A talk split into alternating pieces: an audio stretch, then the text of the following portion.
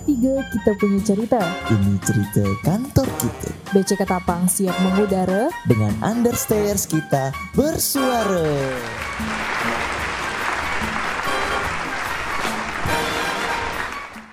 tak salam tuh astagfirullahaladzim rano salam ya oke assalamualaikum warahmatullahi wabarakatuh Waalaikumsalam warahmatullahi wabarakatuh. Adil Katalino baca ramen kasurga baca nggak kasubata harus Harus. selamat pagi siang malam bagi pendengar atau penonton Pagi, pagi, pagi, pagi luar kita. biasa.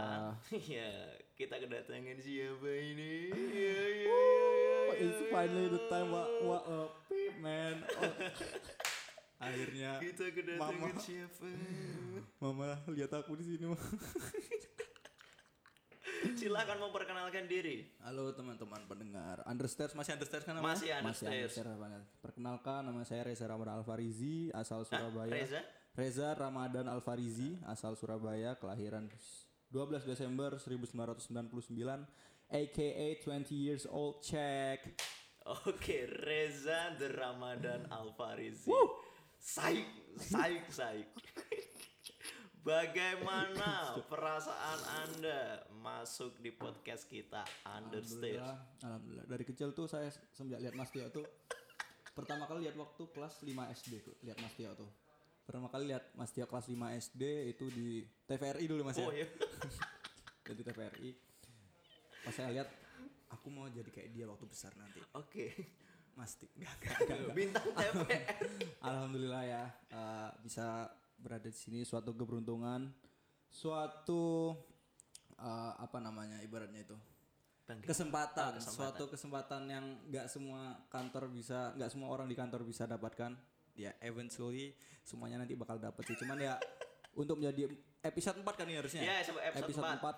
4 orang empat pertama yang bisa tampil di Understairs iya. ya suatu Ya, kebanggaan. dapat dapat piring cantiknya nanti. Mas Yo tuh idenya keren lu bisa bikin Alah. podcast kayak gini sumpah. Masya Allah, pada- Yang mahal itu ide, bukan equipment atau yang mahal ide. Mas Yo idenya bagus. Asik. Saik. Ya, Oke. Sepertinya tapi tapi masuk podcast ini ada permintaan khusus. Saya mau cerita dulu ya. Jadi nggak ada di skrip. Saya mau cerita dulu. Mas, boyo aku terus podcast loh. Eh, Kembali itu Mas. Mas Tio yang bilang, "Jak, tolong lu buat podcast mau." Tapi ini sebenarnya ada request khusus dari Rumah Eyang. Pas Iki mau kena latihan nggak ada. Gak apa-apa. Apa itu Rumah Eyang? bukan rumah yang itu uh, bukan rumah yang ya sebenarnya itu yang Andros Family Iya. itu, itu grup keluarga yang saya itu setiap saya ada foto ngapa ada foto secuil sedikit apa pun secuil apa pun waktu mama saya ma- masih main Instagram dulu di BC Ketapang mama saya by the way shout out to admin BC Ketapang yang Mas Tio juga dan Mas Novian feednya bagus-bagus banget gila parah itu mama saya ngefollow uh, melihat kegiatan-kegiatan.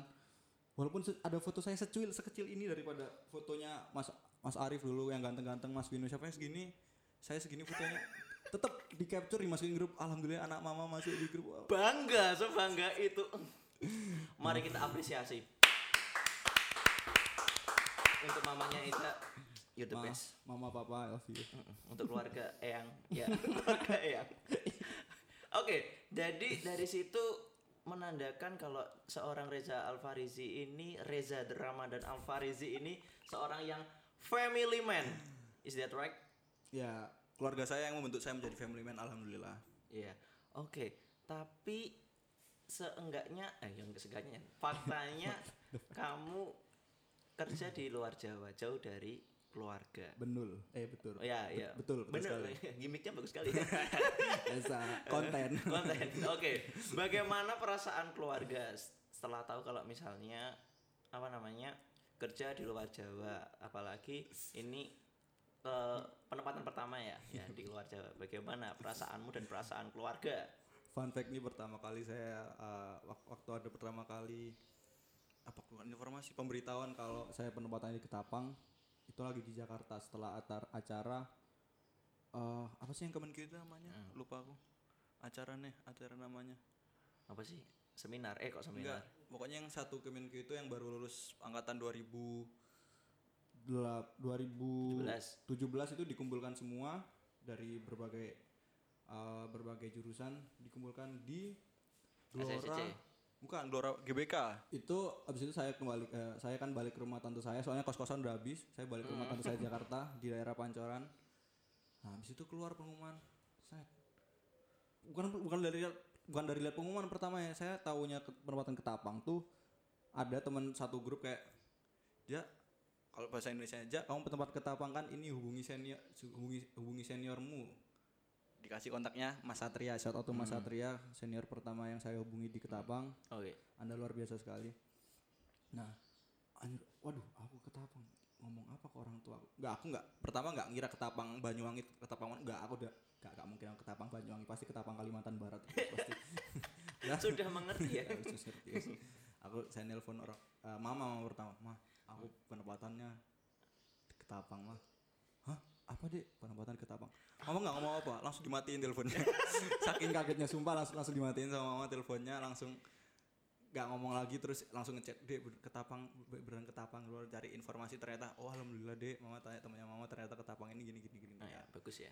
ya alhamdulillah masih kayak menghibur lah one less problem to worry about mama saya masih Senang. alhamdulillah menyetujui Eh, merestui lah ini. istilahnya merido merido ya. Oke. Oke, jadi oke lah ya ketapang. Terima ya. alhamdulillah Ya, terima. Oke. Kan dua tahun eh menuju dua tahun ya? menuju dua tahun. Dari Junior banget mas saya Iya, mas. iya, Oke, Izin- izin menuju dua tahun, menuju dua tahun penempatan di Ketapang. Bagaimana sih perbedaan kan ya dulu kuliah kan ya, Hmm, sama yang sekarang. Gimana? Ada bedanya enggak atau sama saja? sama kuliah sejujurnya setuju nggak sih mas kalau kuliah kita tuh ya hampir-hampir sama kayak dunia kerja soalnya kan dosen kita kan isinya Iya, eh dari instansi. sumbernya dari instansi-instansi Ya. dari DJBC juga dari pokoknya dari Kemenkyu lah ibaratnya ya kita memandangnya mereka masih sebagai dosen iya tapi sebagai eh, s- tetap secara apa ya ngomongnya tuh pokoknya kita tetap melihat mereka sebagai, Hmm. Sebagai atasan juga atasan, sebagai senior. pegawai yang lebih senior yang jauh se- lebih senior dan punya jabatan juga Iya, ya jadi jadi istilahnya ya jaga Kuliah sikapnya itu ah. membangun lingkungan kerja. Jadi nggak- ya enggak benar-benar enggak langsung mak cegedeg maksudnya membangun cegedeg, membangun macet kaki. Jadi enggak jeglek lah ya. ya nggak langsung nggak langsung dan gitu kerja gitu shock ya, ya shock. kerja Enggak gitu enggak jadi ibaratnya kayak membangun bukan bangun lingkungan kerja membangun habit kita di lingkungan kerja nanti seperti apa jadi ya nggak kaget-kaget amat ya sama-sama pakai seragam tiap hari ada ditentuin seragamnya hari eh, tiap hari ditentuin pakai apa ya ibaratnya kuliah di PKN Stan ini membangun kita untuk belajar ke eh belajar belajar mematuhi peraturan dulu lah istilahnya kalau daripada Ya, yang Kampus- saya garis bawahi itu ya. membangun habitnya. itu. Membangun habit, habit, itu yang paling penting.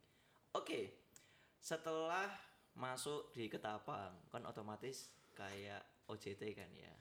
OJT di PLI, iya nggak? nggak di Iya, Tapi itu- OJT di PLI. itu iklan layanan masyarakat Iklan layanan saya. masyarakat, Itu. iya. Oh, for your information, Eja buat iklan layanan masyarakat. Gitu. gitu. Shout out, to, shout out to Mas Dio, sumpah Mas Arif Sulis ya ini membantu banget itu tugas aktualisasi saya waktu latihan dasar CPNS Kementerian Keuangan itu Mas Dio bantu banget ide saya awalnya sampah banget kalau mau lihat dialog apa skenario yang saya bikin nggak nggak nggak ada nyambungnya nggak ada seru-serunya anjir terus Mas Dio ngasih arahan gini gini oh berarti emang nggak salah lah Ya. Mas Dio nih Tapi emang Cewek. ini saya membutuhkan legacy, kita membutuhkan legacy, ya mungkin bisa. Oke, nggak ada kepikiran buat masuk PLI. saya mah mumpung masih di kantor yang nggak banyak kegiatan gini mau mau di. Intensitasnya. intensit bukan nggak banyak kegiatan bukan bukan berarti nggak ada kegiatan enggak kerja tetap ada administrasi masih banyak cuman intensitas dibandingkan kantor bea cukai yang lain sih nggak terlalu padat.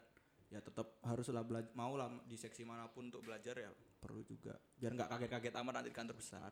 Oke, jadi oh ya PLI ya, siap, siap Pak, Pak Dimas. Oke, Reza Ramadan ya Alfarisi. Reza Ramadan it's me man. It's me. Oke, sekarang di seksi di seksi pelayanan kepabeanan dan cukai dan dukungan teknis atau disingkat PKCDT Oke, jadi di seksi PKCDT ini berhubungan dengan pelayanan dan pengawasan benar sekali pengawasan. terkait kalau misalnya di Terkait- lah di Ketapang ini terkait minerba bauxit dan E EBBPKC. Benar? bener ekspor ya juga ada yang lain sih komoditinya cuman yang intensitasnya tinggi ya ekspor bauksit itu Oke, kita- bauksit itu. Mau concern ke pengawasan min- minerba ini. Boleh, boleh, boleh. Kalau misalnya kan Reja ini sebagai petugas pengawasan kan, iya dan pelayanan juga Eh, petugas pengawasan dan pelayanan. Kalau misalnya alur cara ekspor itu bagaimana sih? Kalau di kantor kita ini yang pertama terkait ekspor bauksit ya ini ya yang saya jelaskan kali ini bauksit dari pengguna jasa yang ada itu pertama yang dilakukan adalah submit atau pengumpulan atau bahasa yang mudah dimengertinya upload lah ya upload Iya. upload PEB mereka di sistem aplikasi yang namanya PEB juga sistem PEB, Siap. PEB itu pemberitahuan ekspor barang Mm-mm. Sis- eh, setelah submit PEB kemudian akan dilakukan pro- proses analyzing point Mm. yang dilakukan dari unit P2 P2 itu penindakan dan penyidikan di lantai Siap. 2 seksi seksi di atas sana. Siap. oleh petugas dari sana. Setelah itu dicek di portal INSW INSW itu In- Internas Indonesia National Single Window. Di sana dicek keabsahan dokumen-dokumen pendukungnya dokumen eh, terkait lartas terkait laporan surveyor segala ma- macam. Se- setelah dicek keabsahannya tidak ada kesalahan maka bisa diproses selanjutnya proses selanjutnya yaitu akan terbitnya respon penjaluran. Eh sorry sorry maaf maaf belum belum penjaluran. Validasi data PEB validasi ini maksudnya eh, apakah valid data-data eh data PEB yang disubmit oleh pengguna jasa itu sudah benar semua apa enggak data-datanya yang diisi.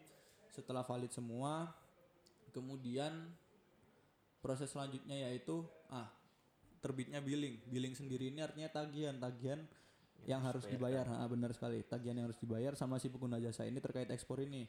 Ah, terkait tagihannya berisi bea keluar eh ter- terdiri dari bea keluar terus sama PPh ekspor pasal 22 terkait ekspor minerba seperti itu. Setelah setelah semua tagihan dibayarkan sama si pengguna jasa dan sudah terbit BPN BPN itu bukti penerimaan negara ibaratnya bukti bayarnya si pengguna jasa itu pengguna jasa kan mengirimkan mengirimkan BPN-nya ke kita berarti ini ini loh kami sudah bayar. Setelah itu bisa diproses ke- di sistem untuk proses selanjutnya yaitu waktunya penjaluran.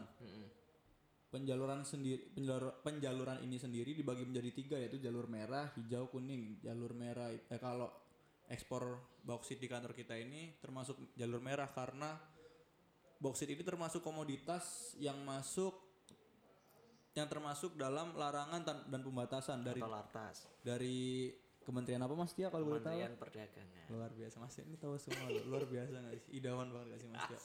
Ya lanjut terus Setelah itu eh, sampai mana tadi sampai Kementerian Perdagangan Kementerian Perdagangan termasuk lartas. Oh termasuk lartas, iya. Sama juga jalur merah karena dikenakan bea keluar seperti itu.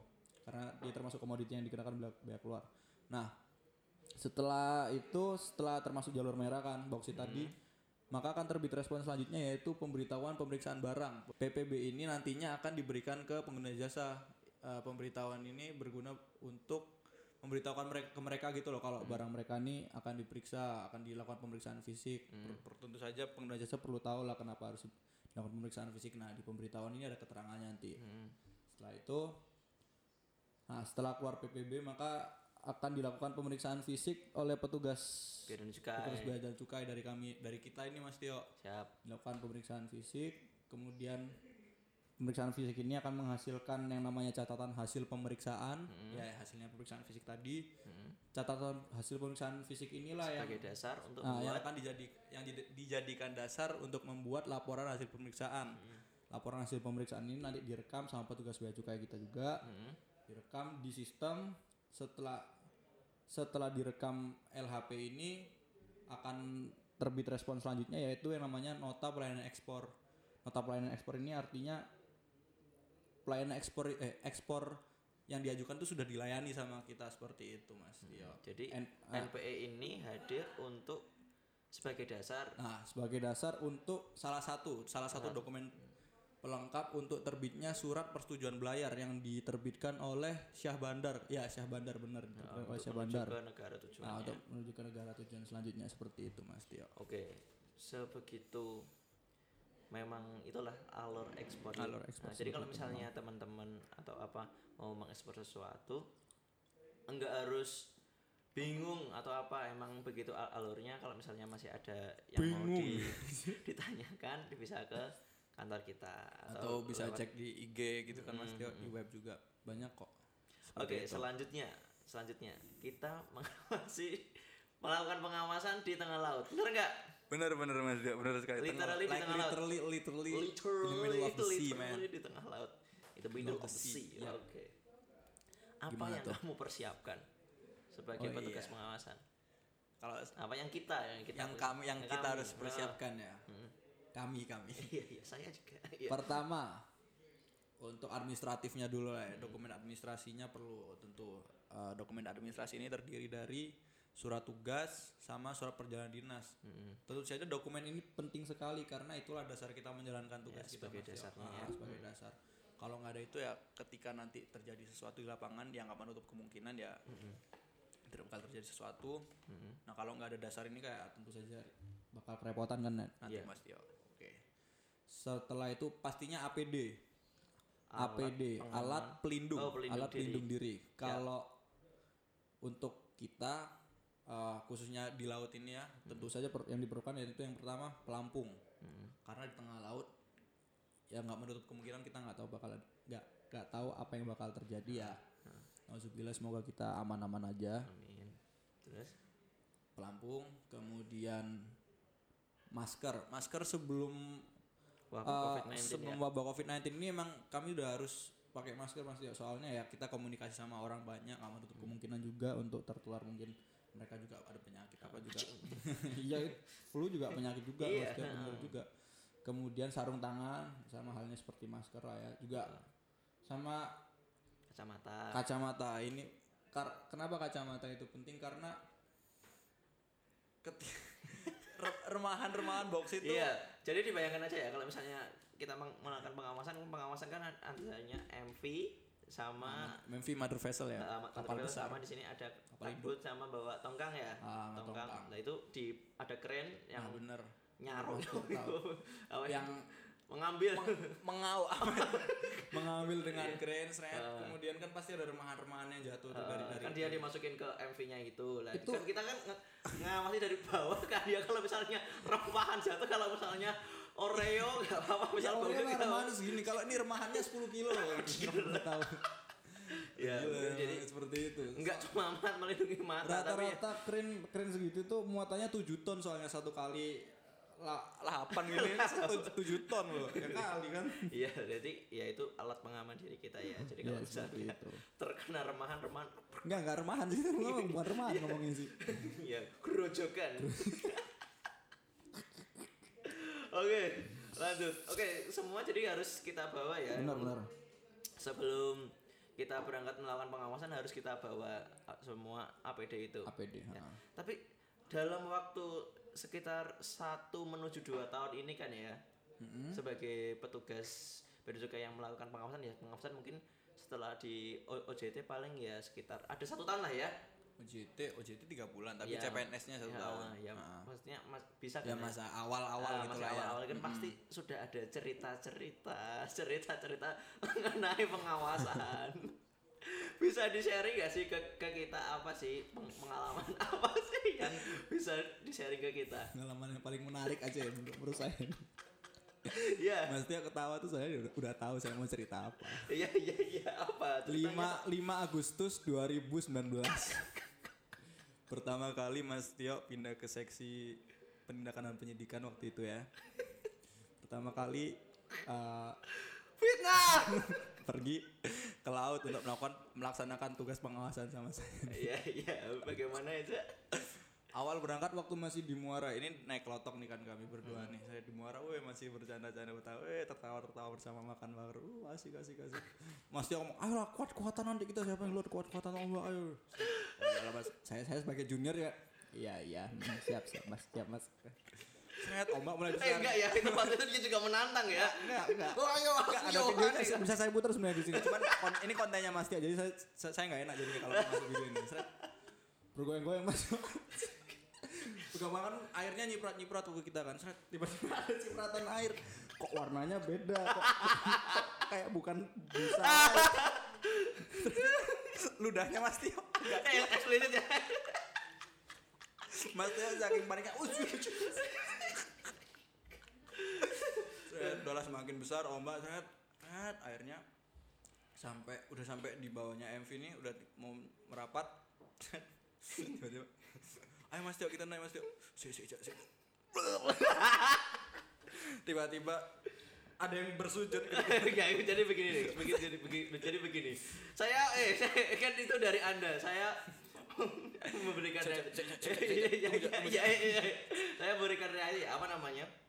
Jadi emang benar sih. Kita tidak tahu memprediksi, kita tidak bisa memprediksi bagaimana kak keadaan di Cuaca, laut. bener. Cuaca di laut. Kita awal tuh memang masih biasa Masih aja. tenang. Masih tenang di muara. Tapi kalau sampai udah sampai di tengah, jujur waktu itu ombak udah tinggi. 2 meter lah, 2 ya, meter. ya itulah ombak sudah tidak bisa ditolerir dan, ju- lagi. dan jujur kita juga bukan orang yang bener-bener orang Kita laut bukan laut orang banget. super, tapi ya, tapi iya. ya bagaimanapun, Wajar lah. iya seperti itu. Tapi Tapi bagaimanapun, sampai, sampai mengeluarkan ya ya nggak usah ditekankan di situ ya. Anda tidak boleh menekankan di situ. Tapi proses pengawasan ba- bagaimanapun itu tetap harus tetap berjalan, dilaksanakan. tetap harus dijalankan gimana pun juga tetap. Tapi walaupun ya kita harus kasarnya sacrifice, Iya. sacrifice. eh, Walaupun Mas Tio sampai atas kapal pucet ya nggak apa-apa. Kayak ma- mayat berjalan nggak apa-apa. Sudah, oke. Oke. Itu eh, kalau paling menarik itu sih menurut saya. Paling saya inget. Mas tujuh tahun lagi masih saya ceritain untuk pengalaman itu serius. Tiap pindah kantor saya bakal cerita. Oke. Tapi itu ter- terus story, terus story benar sih. Saya tidak bisa. Terulang. Oke, selanjutnya. Kita tidak memungkiri kalau misalnya kita melakukan pengawasan tidak secara se- sendiri kan. Kita nggak sendiri, kita pasti ada dari yang namanya loading master, agent. Dari pihak lain lah ya. Dari pihak lain. Perusahaan, dari agen. Lah, bagaimana sih yang kalau misalnya kita kan di, di, di situ kan kita juga ketemunya orang-orang asing kan ya. Orang maksudnya Ya, orang yang nggak kita kenal. Benar. Lah, bagaimana sikap kita menyikapi sana tuh bagaimana? Kalau saya sih lebih lebih suka ya berbaur aja gitu orangnya sama mereka-mereka ini. Kayak soalnya nggak nggak bisa kita pungkiri lagi kalau kita tuh juga butuh mereka gitu loh dalam melaksanakan pekerjaan kita. Kita juga butuh kita butuh si surveyor dalam hal ini Sukovindo.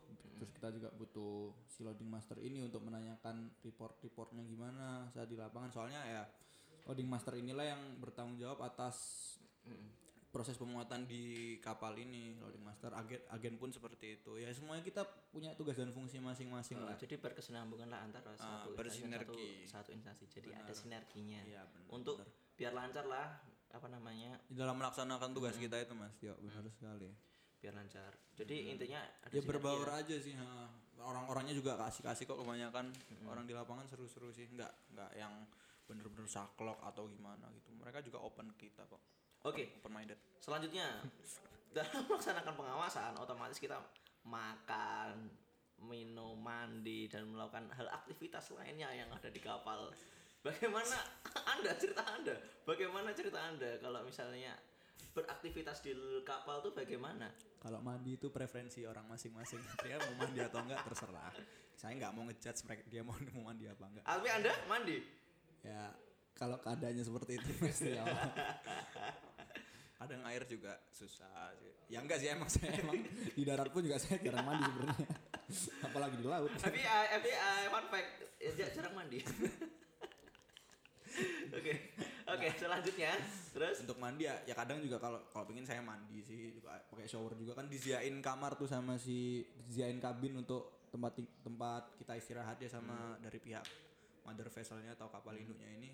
Untuk makan makan nih sebenarnya nggak perlu khawatir mas Tio. Makan tuh dalam proses pemuatan ini ada yang namanya TKBM TKBM itu tenaga kerja bongkar muat. Istilahnya mereka kayak buruh yang membantu pekerjaan kasarnya lah ya mereka juga eh, disediakan dapur di bagian belakang kapal buat mereka masak-masak buat apa nah itulah kadang kita berbaur aja sama Kita mereka, ikut ke mereka. Ah, kita kita ikut aja numpang masak di mereka atau kadang kalau kita berbaur sama mereka dan mereka cukup nyambung sama kita tiba-tiba halo bang ini kami udah kami masakin kok bang Nah, baik kadang, baik ah, orang-orang baik, baik. kok. Hmm. Nah, kadang-kadang mereka kan enggak kadang sih emang seringnya kalau misalnya di, di sana mereka kan juga mancing kan ya. Ah, ah. Nah, Oh iya, mereka mancing makanannya dapat fresh. ikan, dapat ikan yang fresh terus kadang mereka dapat cumi lah. Uh, gitu. cumi tuh kacau banget mantupnya. Wah, Nah, itu kita makan deh. fresh fresh dari laut Enak. langsung Hmm, Tapi di- dimasak dulu ya. Ah, dan iya dong mesti.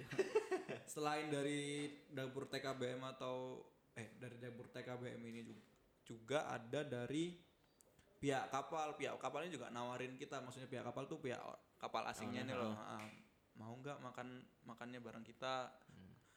Eh, mereka nawarin ya kalau saya sih kebetulan saya Islam alhamdulillah jadi ya karena saya lebih menjaga makanan-makanan yang harus dimakan kalau misal mereka kan kebanyakan dari Cina tuh makanan-makanan kan ya nggak tahu juga walaupun bukan daging babi tapi kan setidaknya minyak minyak yang mereka gunakan kan mengandung babi Jadi ya mending kita membawa. Menjaga dulu aja. tapi Nggak kalau apa-apa. misal kalau misal ya udah. Lanjut lanjut lanjut lanjut. Oke dalam pengawasan di MV ini hal yang terpenting adalah yang dinamakan draft survey. Benar gak sih? Ya dalam proses pengawasan ini draft survey. Dra- draft survey itu apa? Apa? Bisa Draft. dijelasin ke teman-teman. draft survey. Draft survey ini merupakan suatu kegiatan perhitungan draft pada kapal draft itu kalau para penonton tahu para pemirsa setia tahu draft itu merupakan angka poin eh poin kecil angka angka kecil-kecil yang ada di di kapal itu loh jadi kalau misalnya MV itu kapal. kan Nah. ada di sampingnya tuh ada levelnya ya nah, ada levelnya tuh ada angka-angkanya nah gitu. itu yang namanya draft Mm-mm. hasil perhitungan draft ini uh, akan menghasilkan berapa muatan yang sudah termuat di kapal itu dilakukan saat awal pemuatan teng- di tengah pemuatan sama akhir pemuatan atau bisa bahasa Inggrisnya itu initial, intermediate sama final. Mm-mm. Nah, proses draft survei ini dilakukan dari tiga pihak. Tiga pihak. Yang pertama terdiri dari eh, pihak kita dari bea dan cukai customs. Terus kedua ini dari pihak surveyor dalam hal ini Sukovindo, kemudian satu lagi dari pihak MV ini sendiri dari yang namanya ada chief officer yang bertanggung jawab atas kegiatan di kapal. Seperti itu. Oke, selanjutnya kita kan ah, udah ada cerita nih dari awal dengan ombak yang sebegitu besar dengan Dan Mas Tio yang Mengeluarkan sesuatu. dengan kita harus survive dengan TKPM apa namanya ber- ber- bersama TKPM memba berbaur, Berbaur sama orang-orang Nah, lain lah terus pokoknya. kita harus melakukan draft survey kita keliling kapal. Kan otomatis itu kan adalah pekerjaan yang berat. Ya, kan? Pe- bisa pekerjaan dikatakan- yang ya bisa dikatakan bisa pekerjaan yang berat. dikatakan ya ya. sedangkan di umur kita yang masih sedini ini dengan tanggung jawab yang sebesar itu nah, menurutmu baga- bagaimana? Apakah itu? Dengan dengan tanggung jawab sebesar itu cara menyikapimu gimana? Kalau saya sih Mas Tio ya, jujur saya awal berangkat kayak gini, eh, melakukan tugas ini kayak, wah serius kan di umur kayak gini? Saya udah kerja kayak di umur yang masih segini saya harus kerja kayak gini. Kayak berbaur sama orang-orang yang lebih lebih dewasa sama lebih berpengalaman punya pengalaman kerja jam terbang. Hmm, jam terbang kerja yang sangat tinggi. Saya pun hitungannya masih berapa? Satu tahunan masih masih pengalaman ya so-so lah kayak meh gitu. Tapi gimana lagi dengan tanggung jawab yang ada di pundak kita? Asik. dibebankan ke kita ya. Kita harus melaksanakannya dengan ikhlas dengan penuh tang- dengan penuh tanggung jawab lah. Tanggung jawab. Dengan penuh Ya. tanggung jawab. Yang ya pokoknya memper mempertanggungjawabkan mempertanggungjawabkan apa yang telah diberikan di- kepada ah, kita. diberikan kepada kita. Ya susah banget ngomongnya. Jadi ya ya kalau saya sih kaget boleh ngeluh boleh tapi ya tetap tanggung jawab sama apa yang kalian kerjakan. Seperti itu. Oke selanjutnya kita bermain dengan opini. Asik. Opini.id opini. Kerja di home base bakalan lebih niat. Menurutmu bagaimana? Ini Mas Tio. Kalau ini preferensi saya ya, menurut saya kan. Kalau saya sih nggak harus di home base. Ya kalau bisa di home base alhamdulillah, cuman kalau saya sih nggak harus di home base yang kalau saya mah yang penting the people surrounding, the people surrounding orang-orang yang ada di lingkungan kerja saya itu. Contoh di Ketapang ini su- sumpah walaupun jauh dari home base saya tapi orang-orangnya ih kacau, nyambung-nyambung banget. Itulah yang masih membuat saya bertahan untuk semangat bekerja gitu sampai sekarang ini. Karena setiap bangun saya bukan ah mau ketemu orang-orang ini lagi ketemu orang ini lagi enggak tapi yes ketemu orang-orang ini lagi semangat bercanda-bercanda lagi bekerja bareng lagi. Soalnya ya apa ya orang-orangnya masih nyambung-nyambung aja gitu mas Tio. Seru-seru ya udah kayak kekeluarganya erat banget lah. Serius itu yang saya rasakan di sini. Jadi ya nggak nggak harus di home base kalau bisa di home base cuman nggak nggak harus di home base untuk niat kerja seperti itu mas ah, kalau opininya mas Tio nih kalau boleh tahu sebagai guest star boleh dong ya coba oke. coba Oke, gimana siap, mas siap, Tio siap, opini siap. mas Tio tentang statement tadi ya saya setuju dengan opini muja opini saya Nah, opini saya Oke. saya setuju tapi saya lebih mensoroti Hmm. menyoroti menyoroti mensoroti Menyorot. jadi lebih menekankan di kalau misalnya saya tuh nggak bisa membandingkan pekerjaan saya dan pekerjaan yang ada di home base. Misalnya literally kan pekerjaan saya ada di luar Jawa. Jauh dari home base. Oke. dan mereka mem- memiliki pekerjaan yang ada di home base. Nah saya tuh nggak bisa membandingkan. Kan terkadang level stres atau level pekerjaan kita sama pekerjaan yang di sana kan? Oh beda kan? Bener, mereka bener, punya bener, bener. walaupun mereka di home base mereka juga punya stress Sesuatu- levelnya terse- ah. sen- sendiri sendiri ya enggak benar mereka juga punya masalah untuk dipikirin sendiri gitu loh. Hmm. Nah, nggak- gara-gara mereka di home base jadi mereka nggak punya beban gitu maksudnya. Mm-mm, betul. Wah, iyalah bener juga. Setiap orang fighting their own problems. Ah. masing-masing asik. Nah, jadi ya saya nggak bisa bandingin mereka saya nggak bisa bandingin ke pekerjaan saya. Bener, tapi bener, bener. jadi mereka kita punya pekerjaan segini stress levelnya segini mereka punya pekerjaan segini stress levelnya segini. Mungkin benar. dengan kita pekerjaan yang di sini di luar home base mereka mungkin lebih stresnya iya lebih benar dari karena mereka lebih di daripada home kita. base jadi pekerjaan mereka pasti lebih Ah, dibebankan ke mereka lah lebih banyak yang dibebankan. Mm-mm. Otomatis ya saya nggak bisa mem- mem- membandingkan itu Benar, membandingkan benar, itu. benar, benar. tetapi karena mereka udah punya privilege tersendiri ya oh ya privilege ya, mereka di home base eh, mereka tersebut. punya pekerjaan di home base mereka lebih dekat dengan keluarga. Namanya make the best of it lah ya. Ya, oh, ya, jadinya kerjakanlah pekerjaan itu dengan baik. Bener bener bener. Ya saya Enggak, yang tadi bener bener bener. Enggak harus yang di home base. Kita kita juga harus Ya, kita juga, kerja kita yang juga. di luar home base Tapi yang kita di juga sana- harus bekerja keras. yang di sana karena udah privilege. Mm-mm. privilege uh, untuk di home base makanya yang terbaik. Eh, tapi bener statement yang tadi mas Tio itu keren keren sadness is not a competition. Bukan berarti karena kita yang paling jauh di sini bukan berarti cuman kita yang boleh ngeluh orang lain juga boleh boleh ngeluh pasti bener juga mas Tio betul, pola pikir yang keren hebat hebat Oke, selanjutnya. The last question. last question the last Last question. Oh, question. saya mungkin Enggak tuh meja. Oke. tenaga. The last question. last question oke apa tuh mas Tio Seberapa bangga dirimu bekerja di instansi Direktorat Jenderal Bea dan Cukai? Jujur saya udah tahu pertanyaan ini dari tadi ya sebenarnya. Dari dari pagi tadi udah udah lihat saya pertanyaan ini.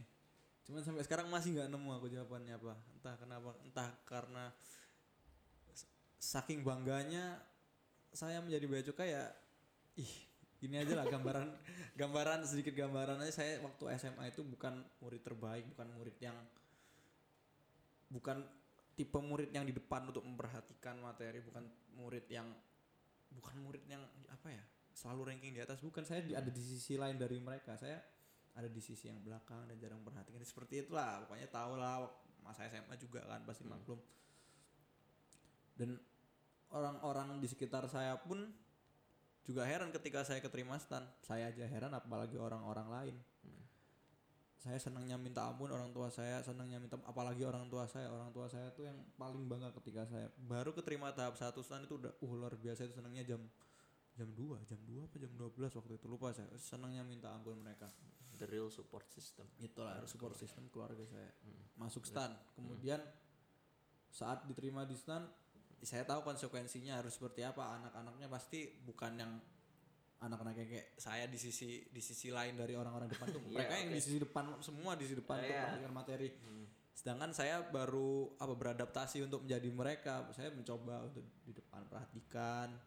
Ya saya udah bercoba semampu saya. Setidaknya saya bisa lulus dengan ya bukan nilai yang memuaskan cuman bisa lulus lah dari Pekensan itu sudah suatu kebanggaan menurut saya dan ibaratnya gimana kayak lulus di tuh ketika Mas Tio pernah misalnya roller coaster yang Ya, siap. tracknya sangat luar biasa seret, kancam.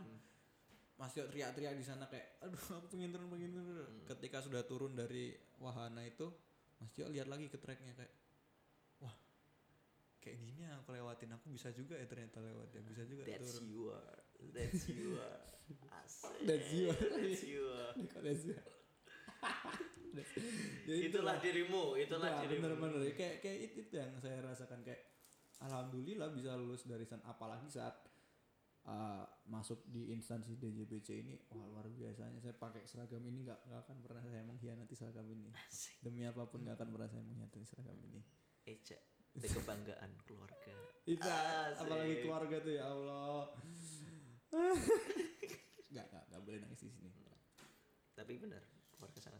Keluarga sangat bangga sekali mas Tio mereka mereka lah yang paling bangga kayak apa ya? Dari ibaratnya nih kayak yang bilang saya, bilang tadi waktu semasa SMA nggak usah nggak usah dari SMA nih dari kelas 1 SD 1 SD sumpah Siap. dari kelas 1 SD 1 SD sampai kelas 3 SMA tuh nggak pernah orang tua saya kayak yang terima rapot terus yang alhamdulillah adek adek. Eh, saya dipanggil adik alhamdulillah adek ranking ranking berapa? Nggak pernah nyebut ranking berapa kayak masih untung tuh kamu naik kelas kayak yang kayak gitu banget. Cuman itulah yang Iya, dia iya. mau sampaikan kayak ya alhamdulillah bisa bisa naik kelas. Cuman nggak pernah yang hasilnya banggakan. Nggak pernah orang tua saya yang, yang habis ngambil rapot terus langsung moodnya happy gitu tone-nya happy. Enggak nggak pernah. Cuman dia inilah ketika saya Tapi udah kali ini nah, kali ini keterima di eh udah masuk di instansi DJBC ini emang udah beda, beda rasanya mood mood orang tua saya kayak ya beda lah nggak kayak dulu dulu walaupun ya dengan cara harus meninggalkan orang tua di di home base dan suatu hari pasti saya akan kembali. Amin ya Allah. Amin. nggak apa-apa saya harus berkorban dulu. Setidaknya mereka bangga lah punya anak yang bisa masuk di instansi di instansi DJBC ini Kementerian Keuangan yang kementerian yang kalau kata orang-orang sih ya orang-orang kata orang-orang cukup menjanjikan sangat menjanjikan malah itulah saya sangat bersyukur. untuk masa ke depannya. untuk ke depannya seperti itu mas Tio Jadi buat teman-teman aja kita ini semua entah kita bekerja di mana pun kita adalah kebanggaan dari orang tua. Iya. Kalau misalnya kita lagi ngelukro atau kita lagi lack of motivation, ah, lack of motivation anjir keren banget. Lack of motivation mas. Iya. bahasa mas Tio keren. Jadi- ingatlah orang tua kita seberapa Ingatlah tua. bangga Ingatlah alasan kamu berjuang di sini tuh untuk apa? Nggak cuma orang tua yang punya pacar ya juga buat pacarnya ke depannya mau lamaran. Ah ya siap siap oke oke Oke, lanjut lanjut Oke, lanjut. Oke. Private Itu- life. Terima kasih terima kasih mas Tio. sudah terima kasih mau menjadi narasumber di Siap. Understairs terima ini. kasih sudah diundang mas Tio luar biasa kesempatannya kali ini Semangat bekerja, terima kasih siap nggak usah ngelokro kalau misalnya ngeluh boleh Ya, cuman jangan kalau boleh dibuat. jangan kelamaan. Ya, jangan kelamaan. Nah, jangan kelamaan. Stay healthy, stay safe. amin stay safe ah, benar Mm, Jangan Oke, wassalamualaikum warahmatullahi wabarakatuh.